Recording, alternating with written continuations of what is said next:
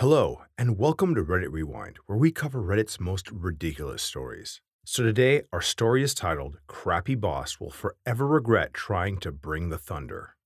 Backstory I started working in care for the elderly before I graduated school at age 17 as a temp worker.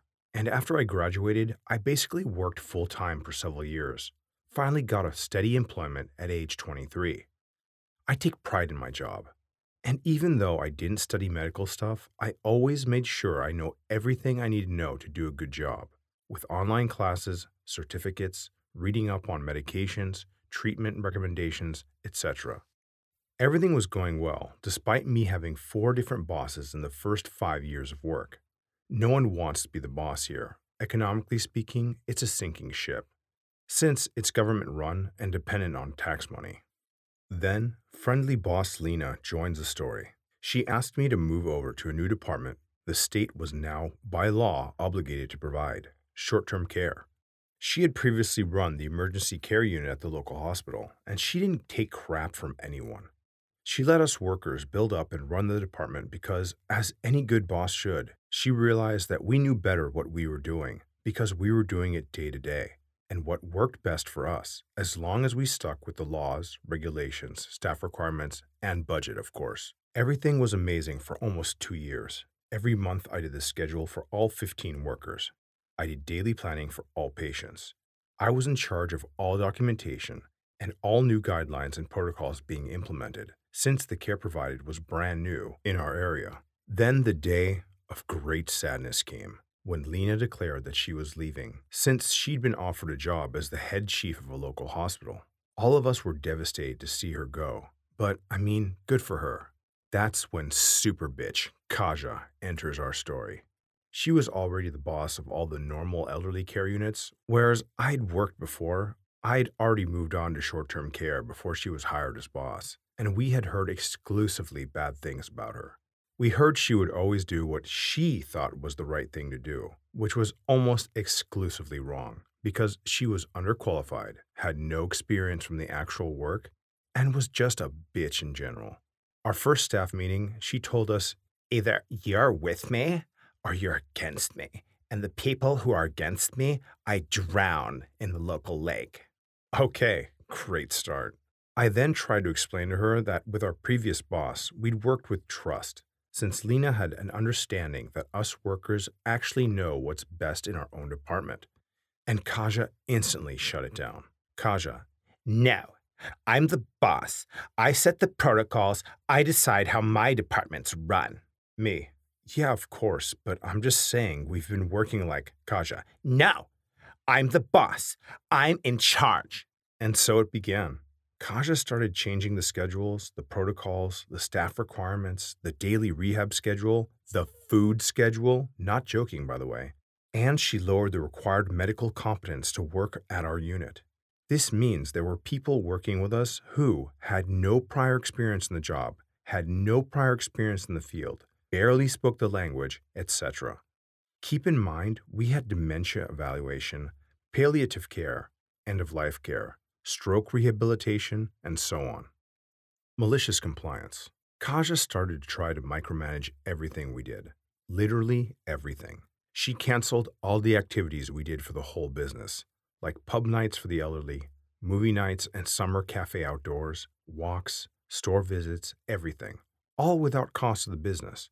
She stated that we're no longer allowed to finish the schedules on our own and gave us two weeks less to finish them which means we now have one week to input the schedule, try to settle it between us 15 people, and then hand it to her. She'd finish it and hand it to us the day before it went into effect, and 8 to 10 shifts weren't covered.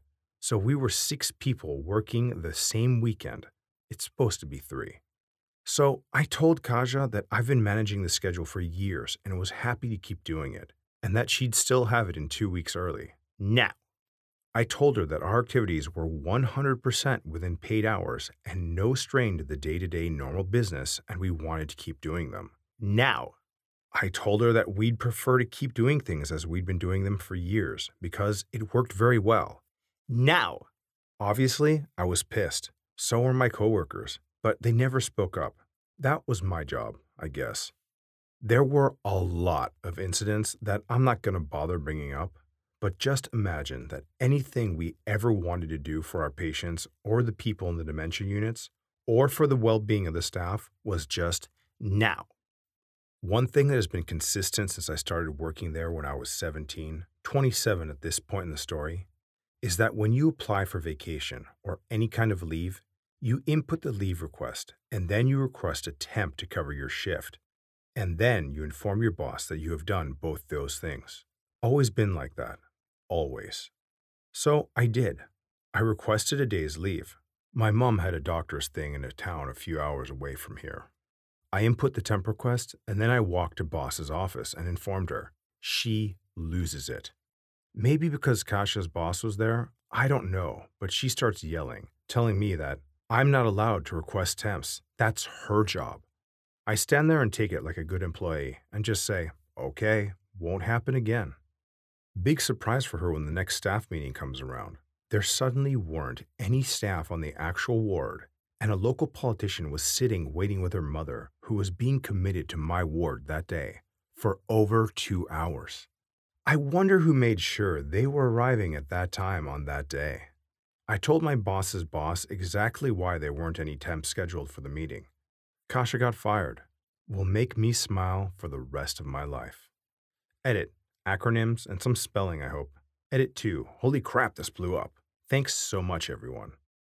Wow, well, what a crazy story. I can't believe this person who was so incompetent and this bossy and this ignorant and was so bad at doing her job was actually promoted to be the boss here, especially since they're dealing with medical care for people who have serious issues dementia, stroke patients, people that need really competent care.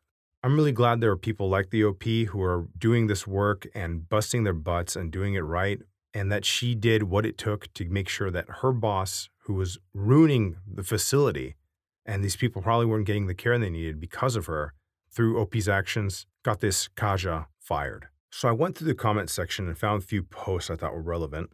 Here's the first one Wow, it's amazing that you do so much without much medical background or training. It shows how dedicated and good you are at your job. You are pretty much running the place. If you have the means to go back to school and get a degree in something like health administration, you could be doing the same work and making much more, or even doing less work. As someone who works in the medical field, it's sad, but I've heard many stories from friends and colleagues about bad, underqualified, and inexperienced managers. Why wouldn't you listen to your workers? If everyone is complaining about the same thing, there's got to be something wrong. It's just so bizarre how disconnected and power trippy some people can get. And this touches on what I was saying earlier. It's so sad to see a facility where so many people are dependent on the services they provide being run by a really crappy, incompetent manager. And the fact that this individual who works in healthcare hears from his friends that this happens more often than none, or, or often with a completely unqualified manager, is sad. I hope this uh, gets addressed in whichever country this person's from. So, our next comment Sweet justice. One of the things I hate about these kinds of managers and bosses is when someone higher up than them says, they're new and just trying to get their style of management in place. Like it's your fault that you feel crappy and the new manager's just trying to fit in. If I ever become a manager, I'm going to try and see why things are done a certain way before changing anything. Understanding is key to finding actual problems and then solving those. Screw power trips. Yeah, with this comment, it was sweet justice. And he does give good advice at the end. If you are a manager somewhere, if you see a problem, actually find out why the problem is there before you provide a solution. Spend the time. Don't just suggest something because you feel it's right or just because you're the boss. That will only lead to poor service or poor production later on. So, our next comment she got what was coming to her. I work in the field as well. Even as a manager, I take all my staff's input and consider it. What was her deal? You actually sound like you'd rock as a manager or an assistant. Here, this comment is just giving the OP praise, saying that as a fellow worker in the medical field, sounds like she was doing an excellent job. The next comment never understood the corporate mentality to move middle managers around between departments rather than promote the actual stars of the department to assume leadership. Talk about adding negative value. I never fully understood this either. I guess it depends on the company and the field of work, And I know in some company structures, they like to move the middle management from one field to another so that the middle management, if they ever move up higher in the company, can get a better idea of what the whole company does and not just their one department.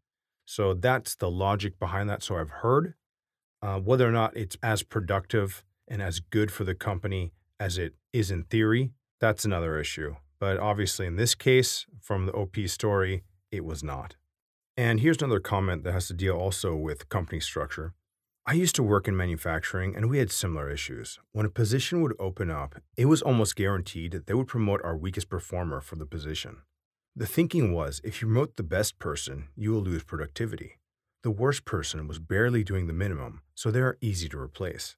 I don't get that at all. If you want someone to be good at a job where they're managing other people, they have to understand the work and have been good at it themselves. Now, maybe it shouldn't be the best person so you don't lose that productivity, but it should be someone who is competent. I didn't get this thinking at all because it's, in a lot of ways, penny wise and pound foolish. And it will weaken your whole productivity from a management perspective, head down. And here's a continuation on that last comment Hey, employee, you're really good at X. How would you like to stop being our most productive employee doing X? Is how they financially see it. And again, I interpret that as being very short sighted and penny wise and pound foolish.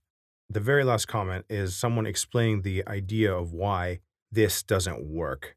You would actually want to hire someone who wasn't the best at that job, but maybe knew it in theory, and it's called the Peter Principle. So here's the comment Well, because of Peter's Principle, your best carpenter is actually likely to not be so good at managing carpenters. Those are different skills. Yeah, and that's the whole thing. Sometimes you get someone who's so good at, at doing the handiwork and they, they get promoted, promoted, promoted until it becomes a management position where they have to do a lot of paperwork and people skills and not the actual working of the tool that they were good at before.